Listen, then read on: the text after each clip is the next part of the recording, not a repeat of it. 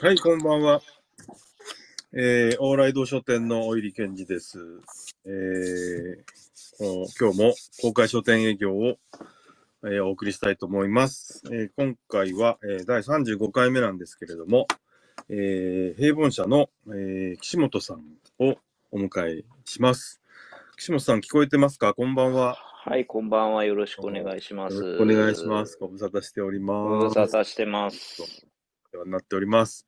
はい。えーそしはい、そして、えっ、と、いつものようにサポート役は、パイインターナショナルの三好さんです。こんばんは。はい、こんばんは。よろしくお願いします。よろしくお願いします。いや、なんか今日はとても暖かい一日で、気もなんか、生暖かい感じでしたけども、皆さんいかがお過ごしでしょうか？また寒くねなる急に、急に、また明日から寒いみたいですね。うん。ね。もう、年なんでね、体がついていかないですね。えー皆さん、まあね、風邪が風邪とかなんか胃腸炎とかいろいろ流行ってるみたいなんで、えーお気をつけいただければなと思います。はい。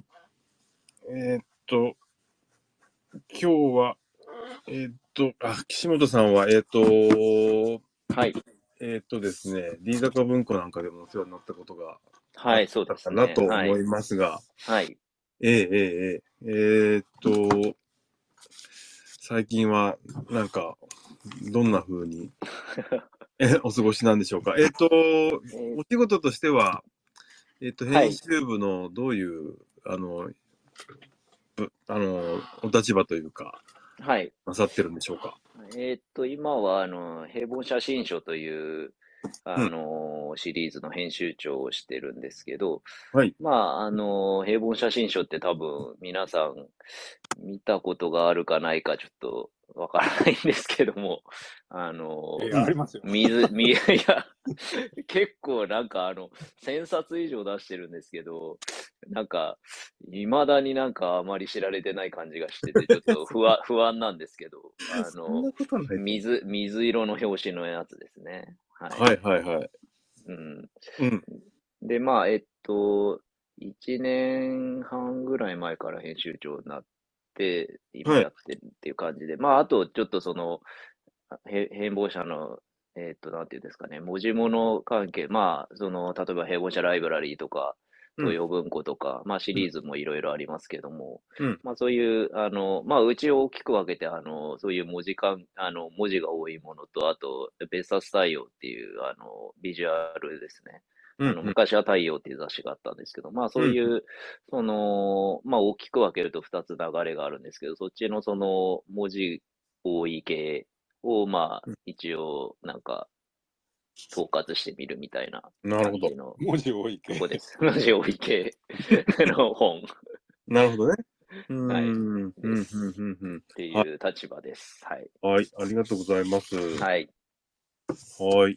えっと、そっか。平凡社さんうんうん自。体はいのご紹介もね、伺ったんですけどね。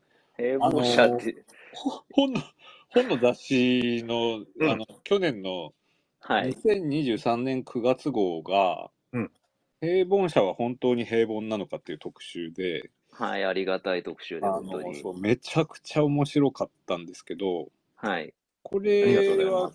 岸本さんがなんか、あれですか、あの、本の雑誌の杉江さんからそういうお話をいただいたっていうふうに。いや、そうですね。ええすごい、あの、なんかずっと杉江さんからは、平凡者やりたいんですよって言われてたんですけど、本当になんか、いや、冗談っていうか、まあなんか社交辞令でしょみたいな感じで 思ってたら、いや、本当にやるって言い出したので、言い出したのでっていうのもあれですけど、いや、すごいお驚いてっていうか、大大丈夫かな？売れるかな？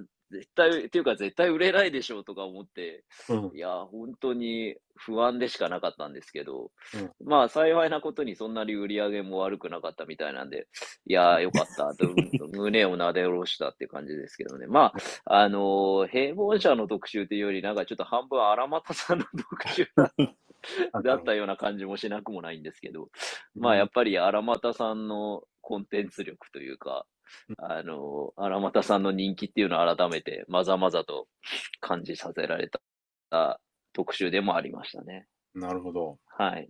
うんこれ、だから関東、あのいつもあの書店さんの棚を写真で本棚が見たいっていう特集ありますはいはいはいはい。あグラビア。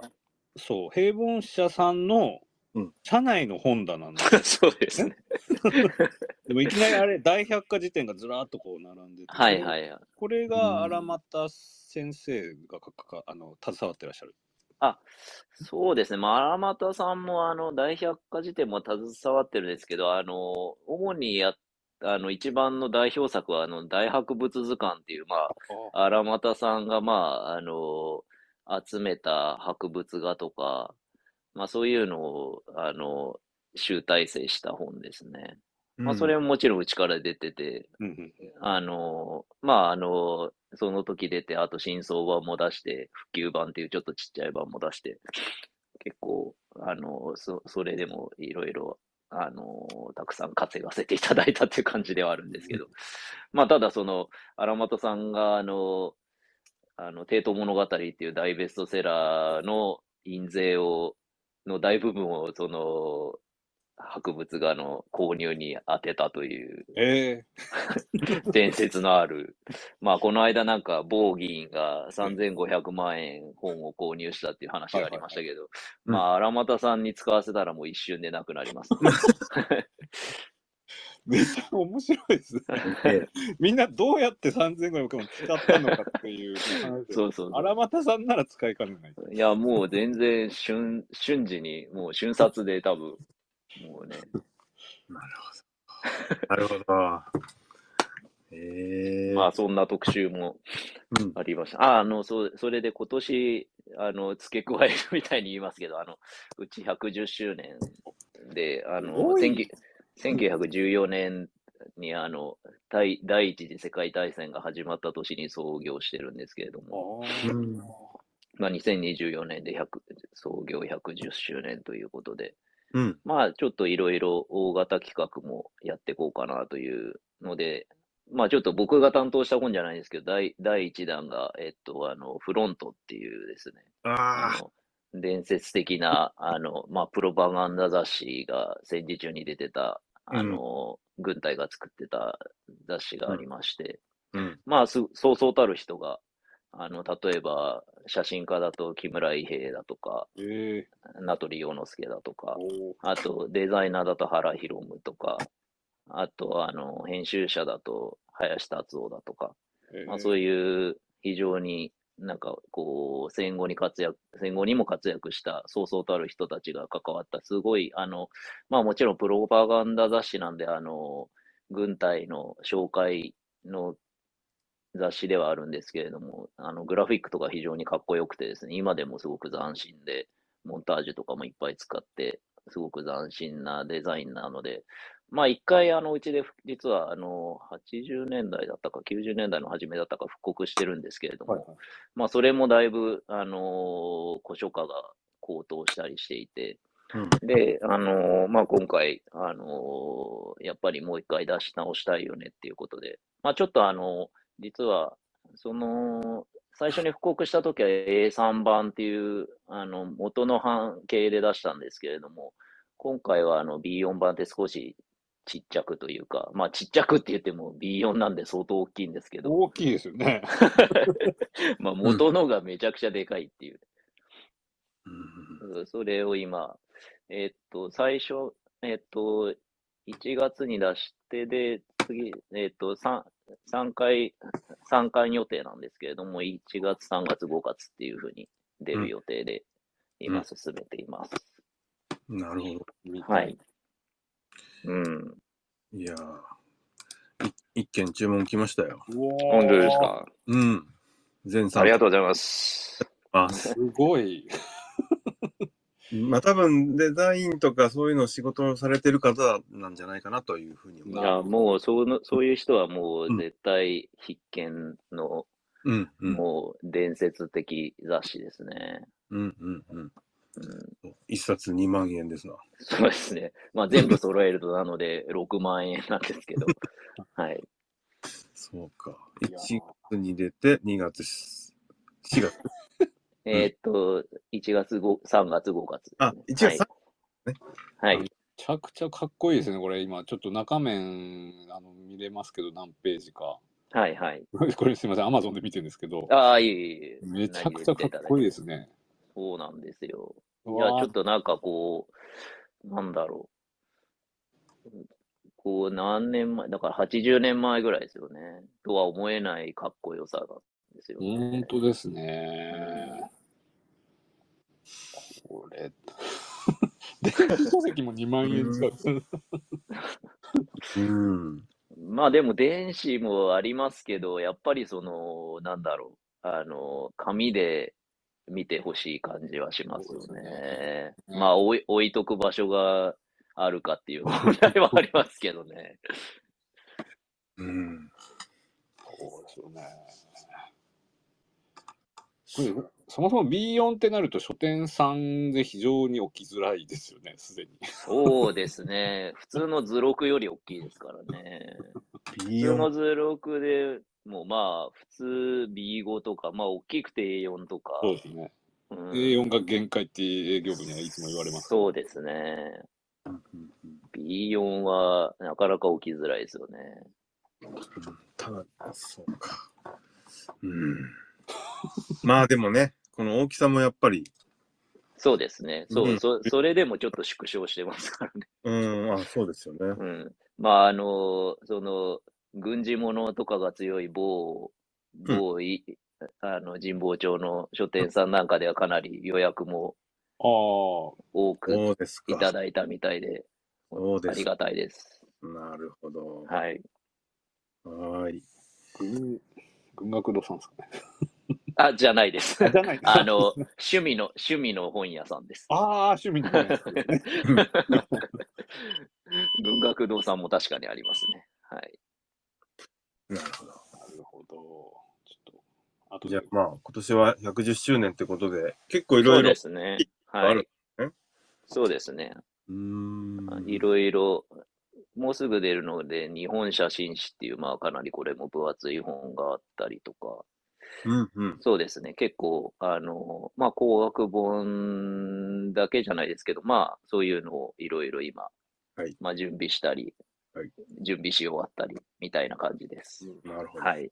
はい。ありがとうございます。やや、これは便利だっていうのも、あ、いや、これは便利だっていうのは、えーっとですね、それ去年平凡社ライブラリにしたんですけど、えーっと、はい6月かな。えーっと、うち6月が創刊、あ、創刊じゃない、創業の月でですね、6月12日だったかな。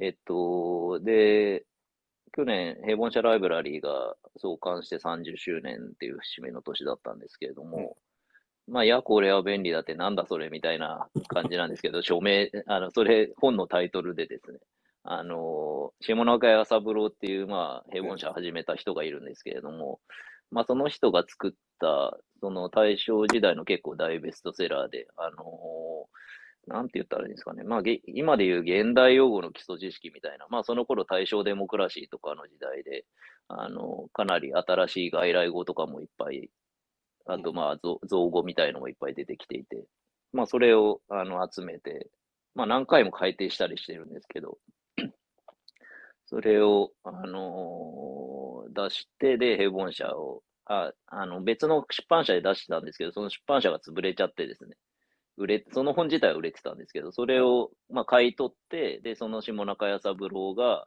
始めた出版社が平凡社っていう出版社。いうそれがあ1914年ですね。じゃあこれがうん本当に最初の一冊目なんですね。あ、そうです。へはい。えなんでそんなタイトルなんだっていう感じですけど、そういうタイトルがその頃いっぱいあったのか、それとも、下中屋三郎の独特の感感性なのかちょっとわからないですけどね。うんうんうんうんうん、まあ、それが去年、平凡社ライブラリーに入れて、今、好評発売中という感じです。はい。これはお求めやすいんですよね。そう求めやすいです。千いくらだったかな。そうですね。結構分厚いんですよ、ただ。えー、税込み1760円ですね。あ、うんそう、あの、え、印税かからないんで。なるほど。はい。うん。まあ、お求めやすい価格になっております。平凡者ライブラリの中では。うん。うん、これってオーライドさん置いてありましたっけ？これ棚に今一冊入ってますね。あありがとうございます。えー、顔。そう、結構、なんか、面白いんですけど、なんかまだ、ちょっとこの魅力が伝わってない感じが、ちょっとあってですね。うん。なんか、いや、あのーちょっと毎日パラパラって見るだけでも結構面白いと思うんですけど、ちょっと今手元にないんで手元にあったわ。ちょっと、その魅力が今、十分に伝えられないんですけど。これはもうページをそのまま、あれですよね。再現しそうです、そうです。て、く組み直してあるわけじゃなく組て、み直してないですね。ねもうそのまんま、すいません、あすいません、家にありません。あちょっと今自宅なんですけど、ちょっとうん。家になかったんですけど、うまあちょっと書店の店頭で、まあオーライドさんなど書店の店頭でぜひご覧いただいて、第結構な、新聞語解説。第2編が実実用熟語聖句便覧。うん、短編が実用文字便覧。まあなんか、読み誤りやすき熟字とか、ああ、そういうのもあります。誤りやすい熟字とか。うん、で、だうん、4編が俗新聞語。要するに時事用語ですよね。あそうですね。それがさっき言ったみたいな。最新のね。うん、ねまあ流行語なんかも入ってるのかもしれないけど。そうですね。うん。うん。なるほど。大はい。正5年。うん。なるほど。うん、ふんふんふんふん。うんまあ、これああの、今 X のこの、えっ、と、返信欄に右下の吹き出しボタンを押すと、あの、書詞、はい。書影というか、あの、その書詞ページに飛ぶことができるので、聞いてらっしゃる方、ちょっと見てみてください。うん。あ、これですね。あ、はいはい。ありがとうございます。見えました。うん。うん。そうか。いろいろ面白い。新しい女とか、いろいろ面白い。そうですね。まあ、やっぱりうんその頃、やっぱり新しい風俗っていうか、まあ、そういう、その、まあ、モボも、モボモガじゃないですけど、うん。まあ、そういう、あのー新時代の人っていうのが多分いろいろ出てきたうん時代だったんだろうなっていう感じの、その、そういう空気もそうですね。結構感じられるうん。かなという気はしますね。なるほど。危険思想とか書いてある。まあまあ白そうですね。うん、そう、本当にその時代だから、そうですよね。そう、そういう、まあ、あのー普通選挙になったのは1925年ですけど、まだちょっとだから、まあ、まあ、もうちょっと後ですけど、まあでもそういう社会主義とか、共産主義とか、もう、あの、ソ連できてますからね。うこのん時。代。あ、できる、ちょっと前か。ぐらいですから、もうそういう時代ですよね。うんうんうんうんうんなるほど。ありがとうございます。はい。いろいろ、はい。歴史を感じますな。時代。いや、まあ、そうですね。うん。まあ、無駄にバレエを重ねたという感じもしますけどね。いやいやいや。なんかやっぱりこう、うん、面白いな。いやー、てかね、ヘモン社さんのホームページ見てて、本当しど、どげも抜くほどシリーズがいっぱいあるんですよね。ああ、まあ、なくなっちゃったのもいっぱいありますけど。まあ、すまあ、東洋文庫っていうのは、その中でも歴史が長いですね。1960何年から、そうですね。だからちょうど50年、違う、60年ぐらいやってるんですかね。うん。うん。すごいな1963年、ローランっていう本がああ、そうですね。最初の巻ですね。はい。そうですね。すごい。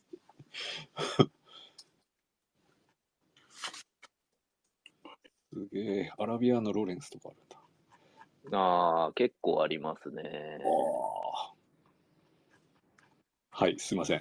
いやいやいやいやちょっと、そう、聞いてらっしゃる方、ぜひ、あの、平凡社さんのホームページ行って、あの、書籍検索ってやったときに、あの、キーワードとかタイトルとか入れる欄があるんですけど、その中にシリーズっていうのがあってですね、ここにシリーズ一覧が見れるようになってるんですけど、これがとんでもないリストなんですよね。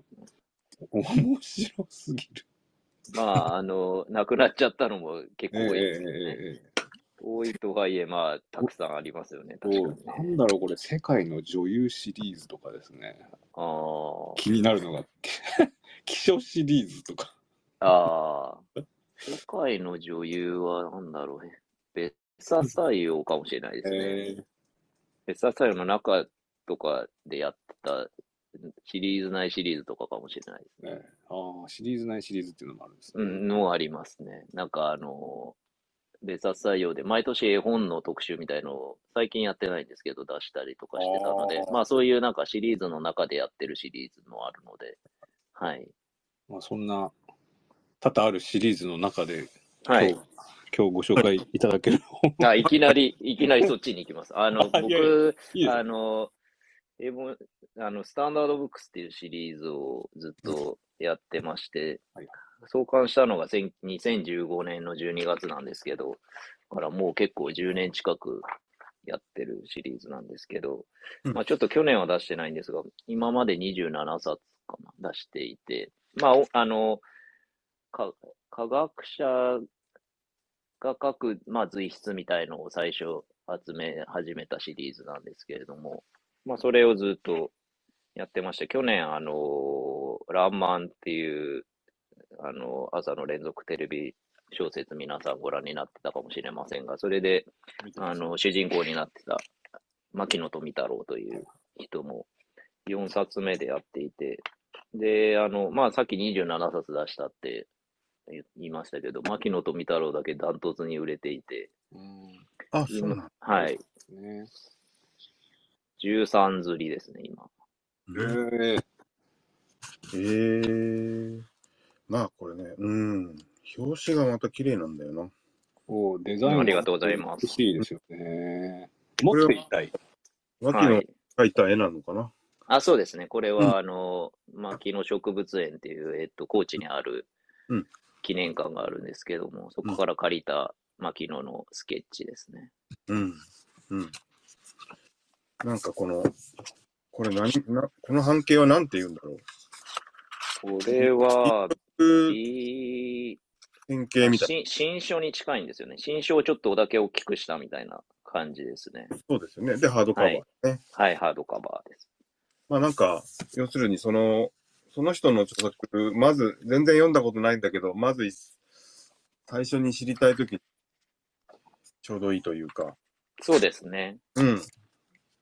何から読んでいいかわからないときは、うん。っていう、まさに入門ですね。その、その、えっ、と、人の名前が署名になっているので、まあ、牧野富太郎だったら、まず、まずはこの一冊がいいのではないかという、そういう位置づけまさにそういうことです。はい。うん、うん。はい。はい。本社のあの、し下中美斗会長が、はい。寺田虎彦さんをおすすめされてましたけど、はい。あ、寺田虎彦はこれのシリーズの1巻目ですね。ああ、1回目なんですね。はい。まあ、まさにその寺田虎彦って、まあ、この、そういう科学者が書く随筆というか、あの、まあ、かあの、寺田虎彦は、あの、皆さんご存知の通り、夏目漱石の弟子でもありますので、あの、まあ、そういう文芸に秀でた人でもあったんですけれども、まあ、そういう科学者がいろいろ身近なことを、あの、不思議に思って、あの、書くっていうのを始めたのがまさに寺田虎彦かなというふうに思います。うん。まあ、寺田虎彦、まあ、例えばその蓄音機の話、あ、蓄音機って皆さんわかりますかね？そのレレコードちょっと前のやつですね。手手で回してレコードの音が出るみたいな感じのものですね。あの、の話だとか、あと、えーっと、キリンの網目の、あ、それはスタンダードブックスには入れてないですけど、キリンの網目がなんでできるかとか、ええ。まあそういうちょっとみんながなんか不思議に思うことを、まあ自分の専門があの物理学なんですけども、寺田彦の専門は、そういうことを交えつつ、あの、わかりやすく書くっていうのですね。うん、うん、うん。うん。で、まあ、寺田虎彦の弟子で中谷浮一郎っていう人がいまして、あの、まあ、この人もこのスタンダードブックスに入れてるんですけど、あの、雪の専門家なんですけれども、ええまあ、なんか人工雪の作り方だとか、ほう。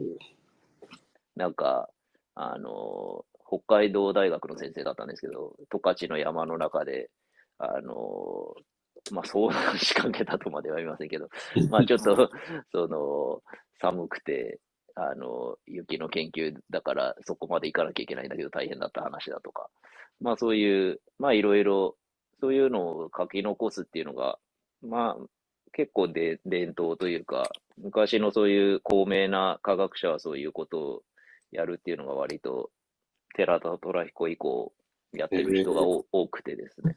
うんまあ皆さんがご存知のし、ああとご存知の人で言うと、湯川秀樹とかですね。うんうん。うん、湯川秀樹は個人的にはなんかすごい、あの、ものすごい教養人で、あの、いろんなことよく知ってるんですけど、なんか硬くて、ぶ 文章として面白いかっていうと、えっと、僕はあの、友永慎一郎っていう人がいまして、はいはい。あの日本で、湯川秀樹が、あの日本で初めてノーベル賞を取った人なんですけど、えっ、と、2番目にノーベル賞を取った人ですね。あの同じノーベル物物理学賞ですけれども。まあ、そ、あの、素粒子とかの専門家で。で、この人は非常になんか、あの、粋な人でですね。あの、おすすめするとしたら、文章としておすすめするとしたら、あの、友永慎一郎をぜひ僕はおすすめしたいです。ね。あのーなんか、あのー学士、日本学士院っていう、あのーまあ、が、あのー学者さんの集まりがあるんですけど、そこでなんか昔は、その学士院の会員になると、国鉄の、国鉄乗り放題みたいな、あのーフリーパスがもらえたらしいんですけど、なんか友永先生は、あのー会議サボりたくてしょうがなくて、それを、そそれを有効活用するには、サボって房総半島に行くしかないとか言って、房総、会議サボって房総半島に行っちゃう。素晴らしい人ですね。うん、いやー、素晴らしい人なんですよ、本当に、友永慎一郎。で、あのーお酒が好きだったんですけど、はい。お酒が好きすぎて、あの、ノーベル賞もらった時にお酒をちょっと飲みすぎちゃってですね、風呂場で転倒して、ノーベル賞の授賞式に行けなかったとか、本当ですか？だいぶちょっと、だいぶいい人なんですよ。へー。いや、もうちょっとね、なんか、友永慎一郎ってそんなに湯川秀樹ほど文章は残してないんですけど、うんまあ本当にあの、残してる文章はすごく面白くて、ええあのーぜひこの、あの、このシリーズの友永慎一郎の巻もまだ売ってるので、そちらをぜひ読んでいただきたいですね。なるほこれあるんですか？これ、ど。ありま、ありますね。顔。はい ありがとうございます。あの、投げ込みっていうのがあ、はいはい。入ってますよね、入ってます。みんな。はい。ちはい。ょっと茶色っぽい紙で、はい。誰が書いしおりですね。はい。そうです、てるかと思ったら、三好さん、池澤夏樹ですよ。ええそう友永さんの池澤さんですね。うん。まあ、ややっぱりその、うん池澤さん元物理をやってらっしゃったということで、うんはい。うん。で、牧野富太郎の巻は、梨木かほさんに書いていただいて、そうですねうんうんねうん。はい。なるほど。いやいや、せ先週末たまたまあれですよね、池澤夏樹さんのスティルライフで読書会をああ、はい、ごはい、覧になってはい、はい。そうそう。素粒子がね、なんか、こう、降り注いでるイメージがあったもんですから。科学と文学の淡いにっていうあの空犬太郎さんがそのそういうテーマであのやられてるんですけど、はい、まさに、はいはいまさにそういう随筆集ですよね。そうそうですね。はい。うん本当に。はい。これは、続続刊の予定はあるんですか？えーっと、そうですね。ちょっと今止まっちゃってるんですが、えーっと、まあ、今年また、あの、新しいの出そうと思ってまして、まあ、あの、あたはい新しい方も入れつつ、あと、まあ、ちょっと、あの、さっき言ったような、あの、牧野富太郎とか、寺田虎彦とか、まあ、そのあたりの方は、あの、すごく人気があるのと、まあ、特に寺田虎彦なんか、作品が膨大にあるので、まあちょっと泣く泣く落としたみたいのもたくさんあってですね。まあちょっとその、あのーまあさっきこれ一冊でこの人がわかるみたいなご紹介していただいたんですけども、まあそういう方、人気のある方たちの2冊目っていうのも、あの、うん出していきたいなというふうに思ってます。なるほど。うはい。ーん。はい。こんな手にはちょっとブックガイド的なものもついてますね。そうですね。ね結構なんかいろいろ見えないところで手間がかかっているんですけど、はい。これ想定がすごい可愛いですけど、はい。これは、これは重実育也さんっていうお方で、まあ最近、あの、こういう、なんていうんですかね、割と落ち着いた想定をなさる方で、結構最近よくいろんなところでお名前は見るかなと思います。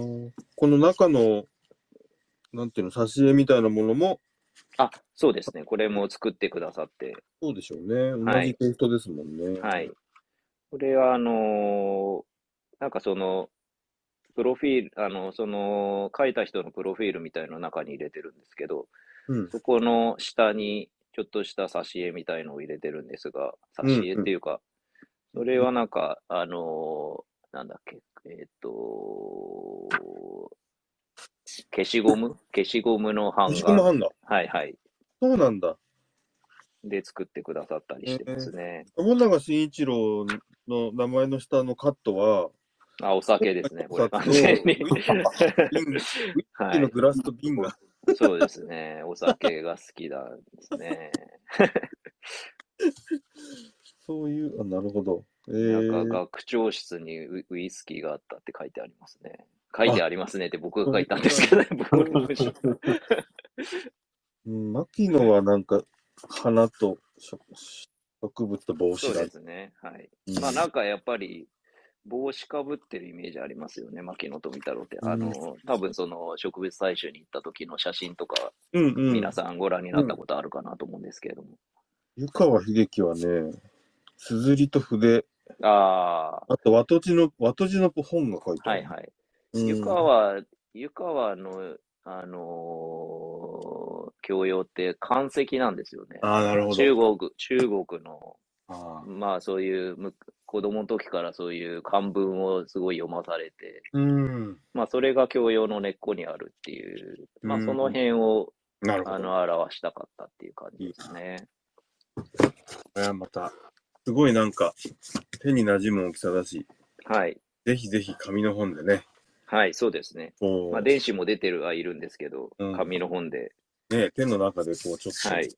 めでてほしいですよね、この、ありがとうございます。いい感じ。うん。なかなかこういう、なんか大きさの、大きさっていうか形の本、そんなに多くはないですよね。そうですね。ちょっうんとあのーやっぱり、あのーこれ始めた時に女性に手に取ってほしいなっていうふうに思ったっていうのはあって、まあやっぱりあの、どうしても男性に比べると女性って手が小さい方が多いので、まあちょっと横、横幅があまりない、ない本っていうか、横幅が少し短い本にしようっていうのは考えて、この関係にした覚えがありますね。なるほど。はい。えーっと、全部ではないですけど、大体棚に揃ってますんで、ありがとうございます。ぜひ往来堂に。はい。よろしくお願いします。ありがとうございます。はい。はい。そしたら、じゃあ次行きますか？はい。あ、えーっと、とりあえず揃ってるからいいかな？注文は。大丈夫かな？そうですね。えーっと、はい。大丈夫だと思います。はい。はい。ありがとうございます。はい。そしたら次は何でしょ何ですかね？カワセミの本ですかね。あのお、僕、平凡社ライ、あ、平凡社ライブラリじゃない。平凡写真書の編集長っていうのをやってるってさっきご紹介したんですけど、えっと、それの平凡写真書の担当した一番新しい本です。うはいはい。えっと、柳瀬博一さんっていう方の、えーうんかわカワセミ都市東京、幻の鳥はなぜ高級住宅街で暮らすのかという、1月に出た本ですね。うん。まあ、柳瀬さんって、ちょっと皆さんお名前、お名前ご存知かわからないんですけれども、あの、国道16号線っていう本をもしかしたらご覧になあの、お読みになった方、多いかもしれないなと思ってます。はい。まあちょっと地形から、あ地形というか、その、土地からそのいろんな文化とか社会とかのことを説明するのが得意な方で、もともとはあの日経 BP という出版社で編集者をされてた方なんですけれども、うん。今はあの東京工業大学でメディア論をあの教えてらっしゃる教授になってらっしゃいます。はい。で、あのーまあ、新型コロナで柳瀬さん、あのもともといろんなところに行くのが好きだったんですけど、どうどうしても外出するのが難しくなって、で、家の近所をなんかうろうろ散歩してたら、川沿いとかを散歩してたら、なんかみ、あれ、こんなところにこんな鳥がいるのかっていうのを見かけたですね。それは都心でなんですけれども、それがカワセミだったんですね。カワセミってなんか、あの、皆さんすごく綺麗な、あの、色も綺麗ですけれど、あの、清流にしかいない鳥みたいなイメージがあるかもなと思うんですけど、実は東京で、あの最近すごくカワセミが増えていて、えで、しかもそれが住んでるのが、東京で、あの名だたる高級住宅街にたくさんいると。例えば、小東、お麻麻布、え。白金、目白、まあそういうところにいっぱいいてですね。で、あと、あの、飯田橋で見たことありますよ。あ、飯田橋の駅前ですか？そあ、あの神田川にもいます。う。ああー、、はい 神田川あそう。で、あのー往来堂さんの近くだとですね、不忍の池だとか、まあ、東大にもいますね。あのーうん東大の本郷キャンパスにもいますし、あと、あのー小石川植物園にもいますね。ああ、まあ、そえれはいるかもな。う。うんん。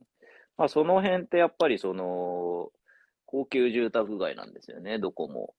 で、周りが。っていうのは、やっぱりその、カワセミが好きな場所と、人間が好きな場所って一緒なんですよ。究極的に言うと。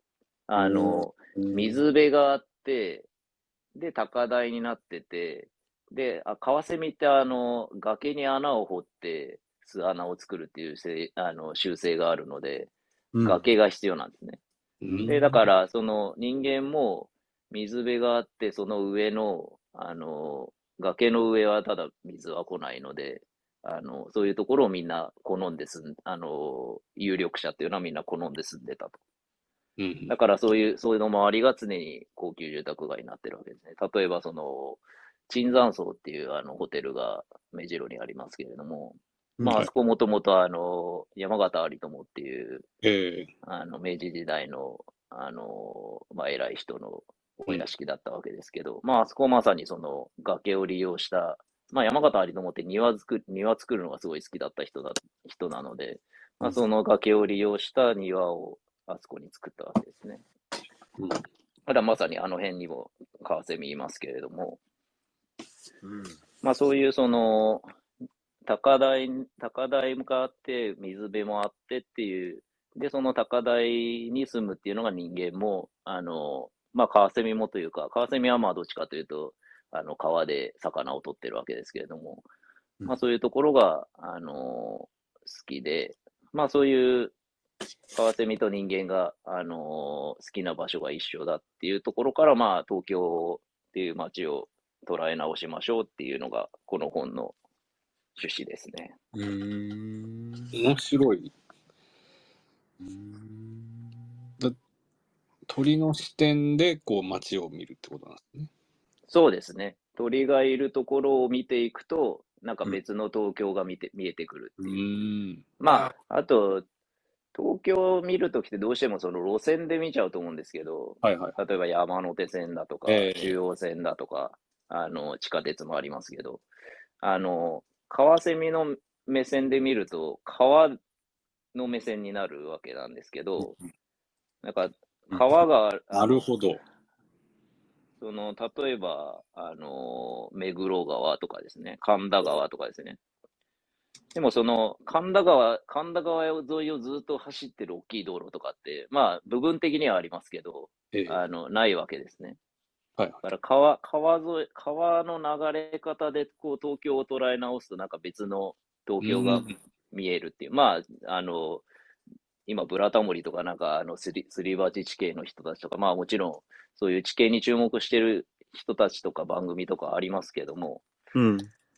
まあそういう、あのーなんていうんですかね、地形で、地形で東京を捉え直すと、また新しい東京の魅力というか、新しい。い東京のありありようっていうのが見えてくるよっていう本ですね。なるほど。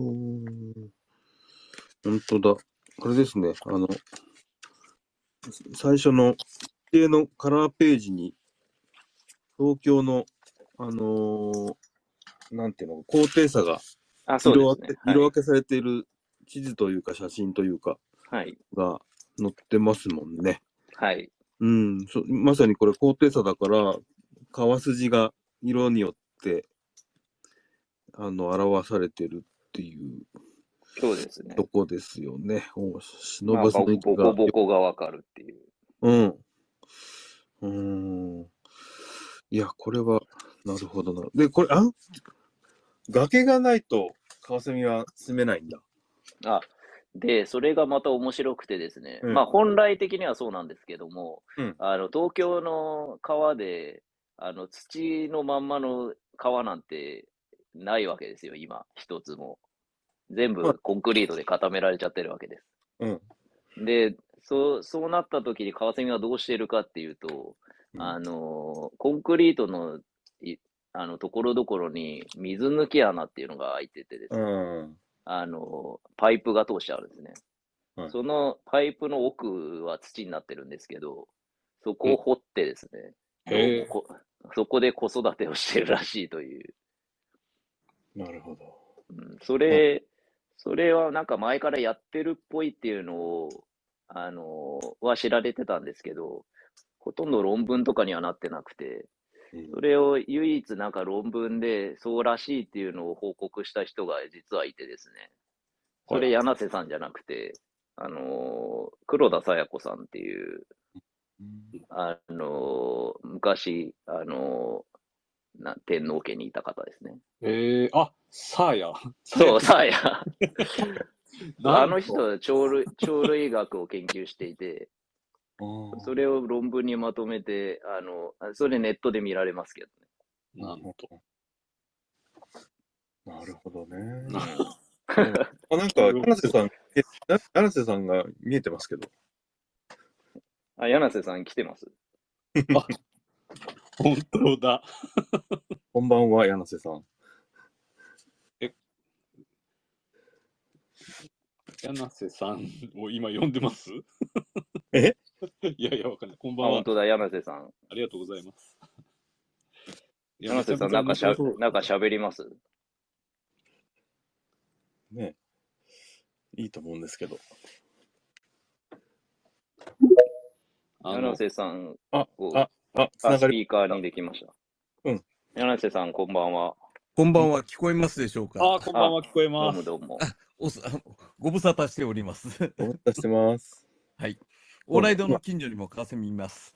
あ、そうです。え忍ばず池があるので。船バスの意見ですね。うんえ今、あそこに2羽、もうカップルが来てます。ー、えあ最近見に行先週チェックしたきました。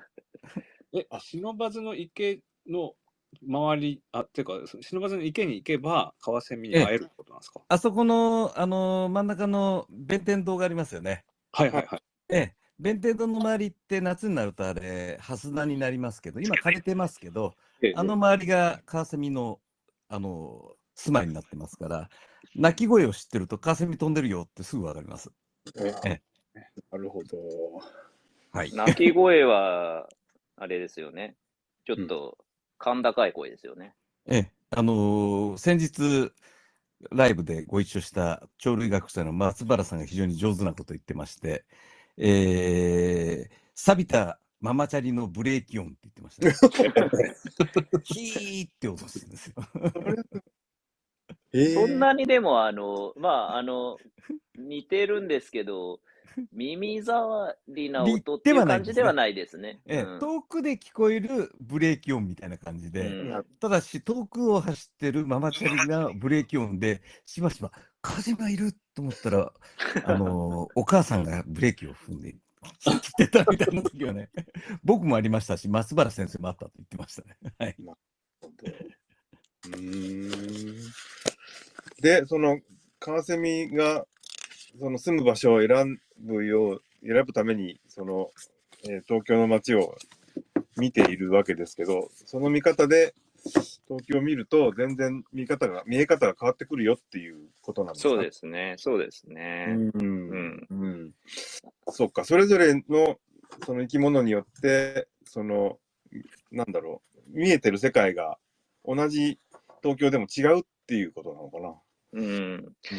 まあ、その、あの、ユクスキュールっていう人が、環世界っていうことを言ってます。まあ、この本にも出てきますけれども、うんうん。まあ、それぞれの生物で、その、認識してる、あの、生活してる世界が全然違うっていううん。まうんあ、あの、すごいわかりやすい例で言えば、あの、例えば人間にとっては、あの、紐って別に一次元の単なる紐ですけど、アリにとっては、あの、三次元の立体物なわけですよね。ああ。大きさが違うから。うん、そうえ、まあ、大きさもそうですけどね。うんうん。うんうん、そっかそっか。うんうんうんうん。まあ人間は紐はその線として使うわけですもんね。そう、そうですね。うんうん。うん。なるほどなるほど。うーん。あの、カワセミが住んでる街のマップとリストも本には載ってますので、あの、まあ、もちろん詳細な場、詳細なっていうか、こう、この池のどこにいるとか、そういうとこことまではもちろん書いてませんけれども、うんあの、参考にしていただければ、カワセミを見に行きたい方も、あの、この本で見に行くことができるかなというふうに思います。なるほど。これは柳瀬さん、これはあの、普段からこういうふうにカワセミを追いかける生活をなさってるわけですか？これはですね、あの本にも書きましたけど、あ、はいはい。コロコロナがなかったら絶対に見つけてませんでした。ほうほうほう。うん。ええ、コロナでうん。どこも出られなくなって、大学の今やってる仕事もですね、うん全部ズームになっちゃったんですよね。あはいはい。で、旅行も行けないし、どこも行けないので、うん。最初の1年は国道16号線で本を書きまして、で、2年目になってちょっと飽きましてね、近所の散歩を始めたんですね。はいはい。で、人がいかいないとこに行った方がいいなって言って、近所の川っぺりを歩いていたら、偶然カワセミを見つけちゃったんですね。ああ、カワセミいるじゃんって言って、気になってツイッターで検索したら、意外と東京のいろんなとこで、マニアが写真撮ってることが分かったんですね。面白いからちょっと追っかけてみようかなって思ったら、3年経ったら平凡社さんが本にしてくれたという、大体そんな流れですね。すごい走りましたね、最後。はい。だって別にどこかに連載したとかそういうんじゃないですよね。あえて言うとですねえ、自分連載をしてたんですよ。あなんかノートってありますよね。ノノートって、うんあノートあのノートです。うん、インターネットの、あのー元ケイスさん、クスさんがやってるサービスですね。ええ。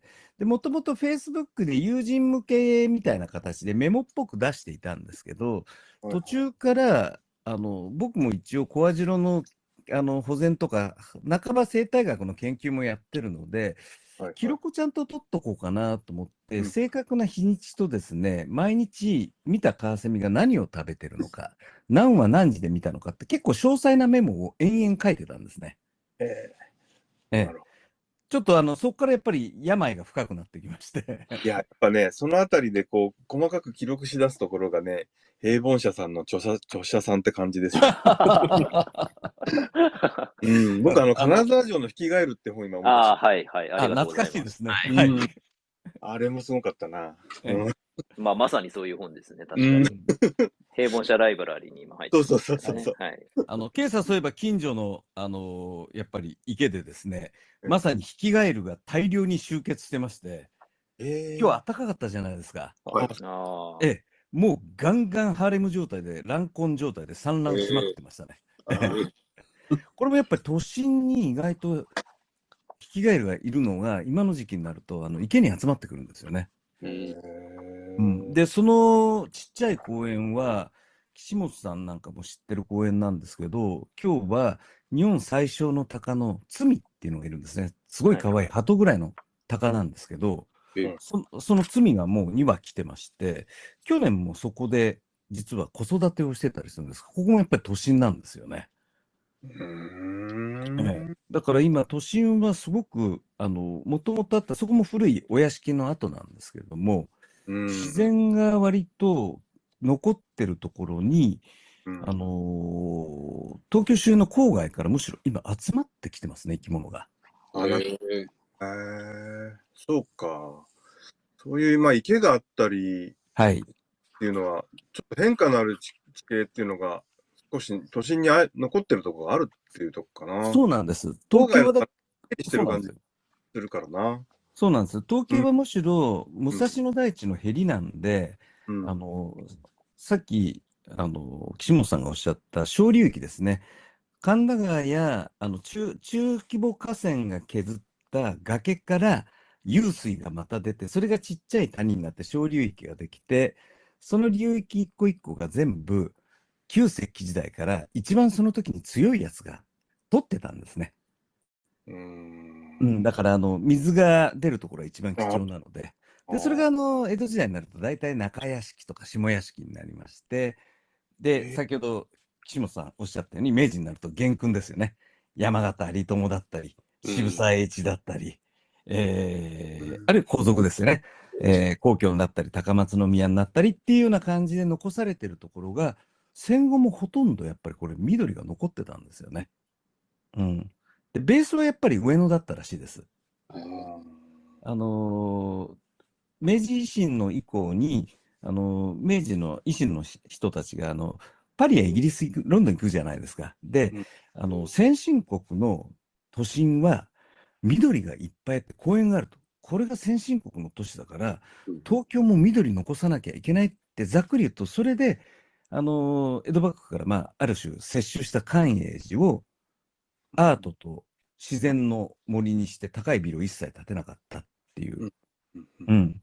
だから、実はこの、あの、往来堂さんの裏手のですね、うんうんあの、まさに、忍ばずの池から、あの、関永寺の第一のエリアというのが、うん東京の、要はこの、あそこもだから小流域なんですね。あれ、えっと、上野動物園がちっちゃい谷で、あそこを源流にするもともと水源と、あの、もう一つは上流から流れてる、まさに裏を通ってる旧藍染川の水が流れてくる、え川の水と、えっと、湧水が溜まってるところが、あの、忍ばずの池なので、うんはい。うん。だからまあ、忍ばず池的なところが東京はいっぱいあって、あの、みんなが思ってる以上に、その、古い自然ですよね。だから、あの、今でも川ニナのような、この清流の貝がいて、まあ、昔はホタルもいたし、今年の夏は、えー岸本さんとも時々すれ違ったりしてたんですけど、東京の中心に普通にオニヤンマが卵を産んだり、カブトムシやクワガタが普通にいたり、あの、要は玉虫の図紙の玉虫ですね。玉虫が産卵してたりって緑地がいっぱいあるんですね。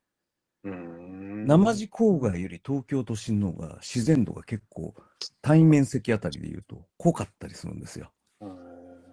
地形が複雑だからですね、これね。いや、うんなんかこれ新しいお散歩ガイドですね。あ、そうです。ぜひお散歩してほしいです。これ で巡りたい感じになってきました。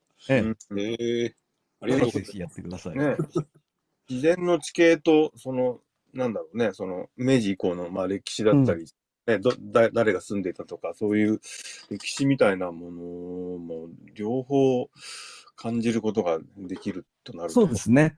で、あの、緑地から出てるのがまさに暗渠なんで、本田壮さんなんかがやってるあの暗渠の話だったり、あるいは皆川さんがやってる、あのーすり鉢の地形だったりっていうのは、結局、小流域の、あのーまさに出てきた流れのところに出てきてるのが、まさにあの暗渠だったり、その構造そのものをすり鉢と称したりしてるので、あの、ブラタモリアなんかがやってる上に、あの、さらにこの自然を見る、河川全体の流域を見るっていうのを楽しむとですね、うんあの、今の東京散歩がさらにバージョンアップできるかなって感じがします。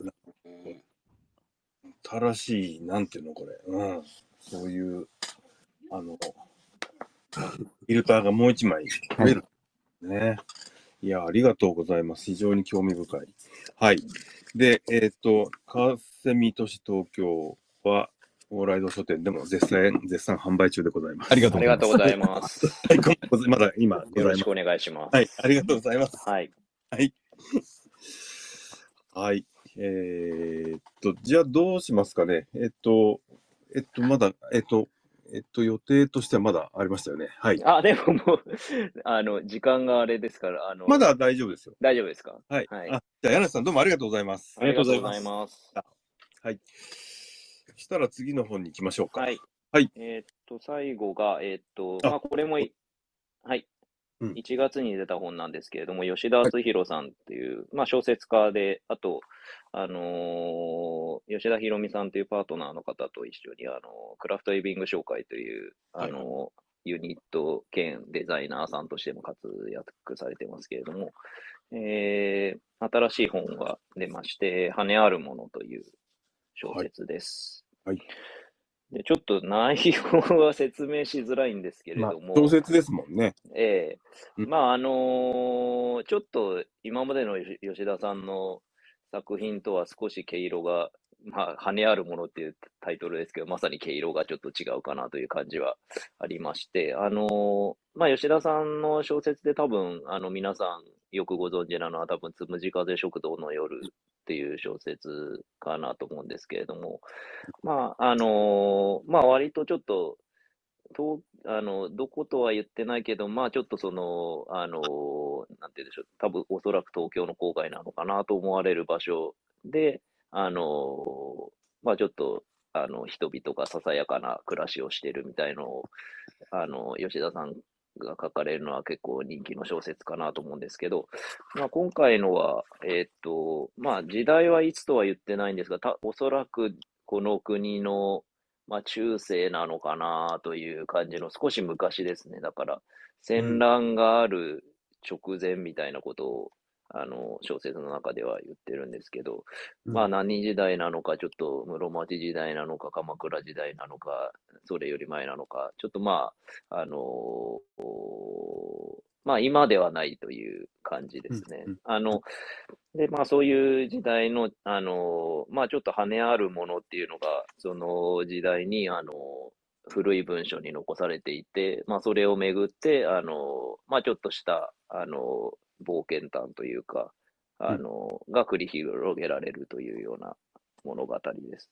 あのまあ結構こういう、あので、文章もちょっと、昔風というか、あの、別に古文で書いてあるわけではもちろんないんですけれども、少し、あの、前の雰囲気を、あの、感じさせる文章で書かれたっていうのが、ちょっと吉田さんの今回の新境地かなと思って出ましてあの、まあ、昔は結構そういう文章で、あの、書く人っていうのは、ちょっと義語文帳っていうんですかね。ああの、まあ、例えば、その、坂口安吾の桜の森の満開の下とか、うん。あと、まあ、あの、ちょっと吉田さんが念頭に置いてらっしゃった、まあ、念頭に当然置いてらっしゃったと思うんですけど、僕がこの本、編集してる時に結構念頭に置いてたのは、あの、石川淳の潮物語っていう小説なんですけれども、あの、まあ、あの、それもちょっと中世を思わせるところで、あの、なんていうんですかね、ちょっと幻想譚が繰り広げられるみたいなかタイプの小説なので、まあ、そんなに長くない小説ではあるんですけど、えっ、と、まあ、あの、ちょっとそういういくつか、まあ、もちろん、あの、芥川龍之介とかそういうのもあり、あの、の今昔物語に題材を取った小説とかそういうのもかつてはありますけれども、まあそういうちょっと昔に題材を取ったっていうところでは、あの、新しい試みかなというふうに思います。なるほど。はいはいはい。あの、結構、平凡社さんでもた何冊も出されてますね。あ、吉田さんですか？吉田さん。はい。あ、そうですね。あの、まあ、大体僕が担当はしてるんですけど、そうなんですはい。うーん。うーん。もう六今6点、これで6点ぐらいになるのかな。そうですね。最初が、えっと、あることないことっていうのですかね。うんうん。まあなんかずっとあの、ここれもそ、あの、今回の羽あるものっていうのもそうなんですけど、ちょっと今なくなっちゃったうちの心っていう雑誌があったんですが、あの、そこで連載していて、で、なんか、ずっとその連載自体あることないことっていうタイトルで実はやってたんですけど、なんか吉田さん連載してるうちに勝手に、勝手にって言ったら 失礼ですけど、あの、連載内で連載を、別の連載を始めちゃうことがあってですね、あの、それが、あの、例えば前だとチョコレートガール探偵団っていう小あの小説じゃないの、あれ。えーただ、エッセイでもないんですけど、あの、チョコレートガールっていう昔の映画があってですね、それただフィルムがないんですよ。あの、戦前のもので。で、あのーただ、成瀬幹雄っていう有名な、あのー映画監督が実はとっあのー若い時に撮った作品で、名前は、あの、知られてるんですけど、で、そのし、しあのーあり、あのー原作があるらしいんですけど、それをちょっと探しに行くっていう不思議な、まあ、エッセイとも小説ともつかない作品なんですけど、うん。まあ、それも、あの、その、心っていう雑誌で連載していたもので、うん。で、一番、あの、新しく連載してたのが、この羽あるものっていううん。作品ですね。うーん。あの、連載してるときは、よとぎっていうタイトルでやっていて、まあ、その名前の通り、まあ、なんか、夜話みたいな雰囲気で読めるといいなという感じで、感じで作っていた作品ではあるんですけど、はい。はい。わかりました。はい。これ1月だったんですね。そうですね。1月に出たばかりで。いや、ちょっと、これは、うっかり注文しそびれたな、という。あ、本当ですか？ありがとうございます。注文してくださないん。かね、1月の新刊とかね、あ、でも、あれか。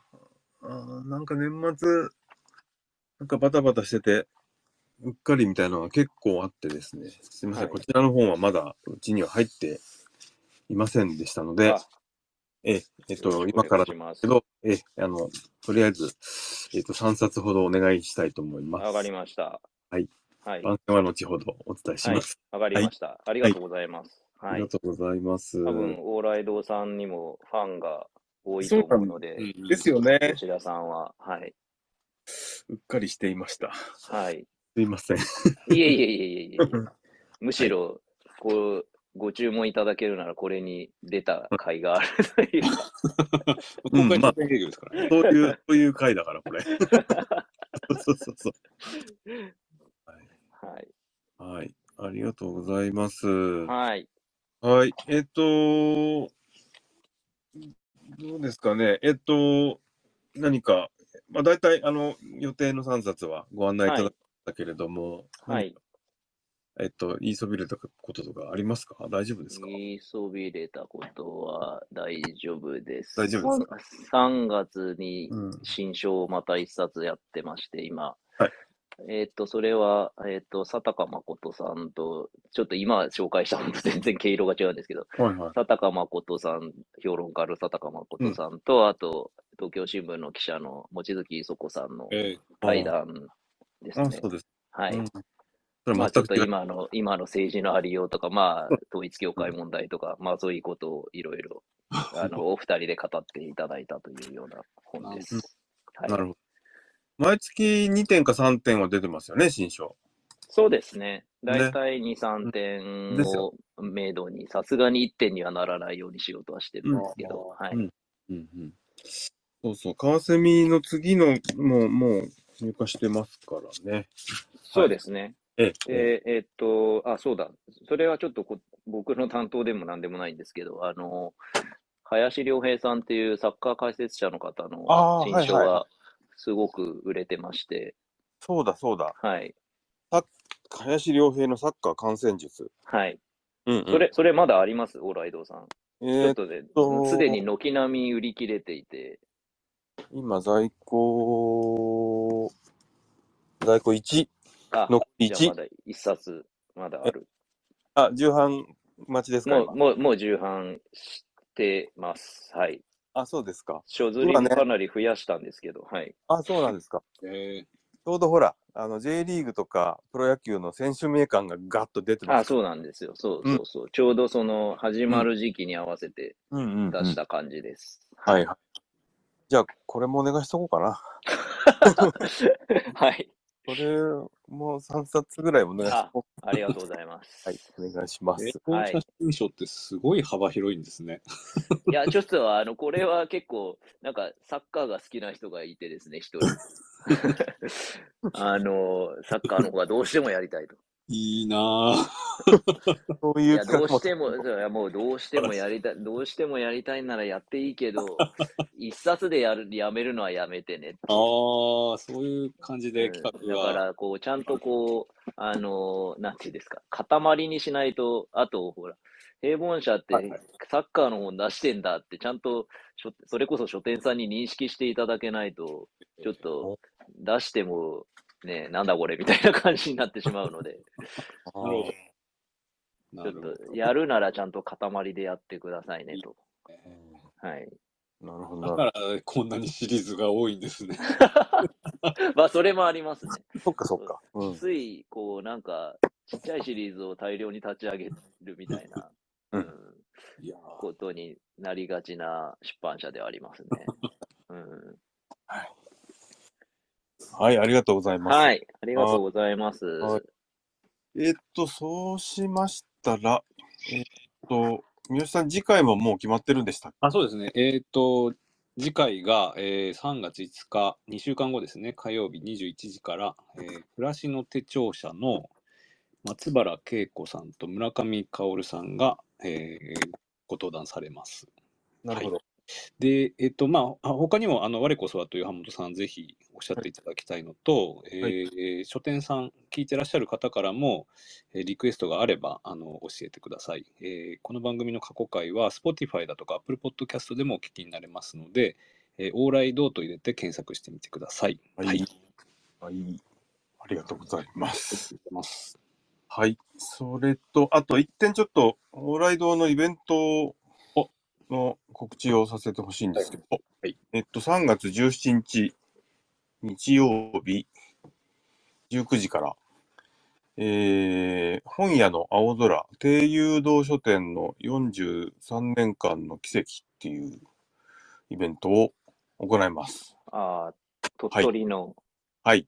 はいえーと作品者さんから、えー町の本屋のという、あ、町の本屋という物語、低誘導書店の43年っていう本が3月の初旬に発売になるんですが、えー低誘導書店の、えー奈良俊之さんの書かれてきたいろいろな文章を、えー網羅した一冊になってまして、えっと、それを、まあ、編集担当され、編集というか、あの、編集されたのが、あのーえっと、三佐子義明さんという、あのー大阪の、あの、蔦屋で、えー仕事されつつ、あの、読書室っていうね、えーえー読書のサークルを主催されている方なんですね。で、三佐子さんは、あのなんか、あの、奈良さんの、ななんだろう、押しかけの弟子みたいな感じになっていて、あと、なで誘導書店で開催される読書会にも、えー頻繁にあのお出になっていて、あのえ奈良さんのご信頼も厚いという方なんですけど、まあ、その方が東京にいらっしゃるタイミングで、ちょっとあのオーライドの方でお話を伺うというのがございます。えー3月17日日曜日の、えー19時からになっております。えー、オーライドのサイトの方ですね、あのベースを使ったサイトの方でお申し込み受け付けてますので、ぜひよろしくお願いいたします。はい。今、はいこの返信欄にも貼りましたので、はいぜひご覧ください。はい。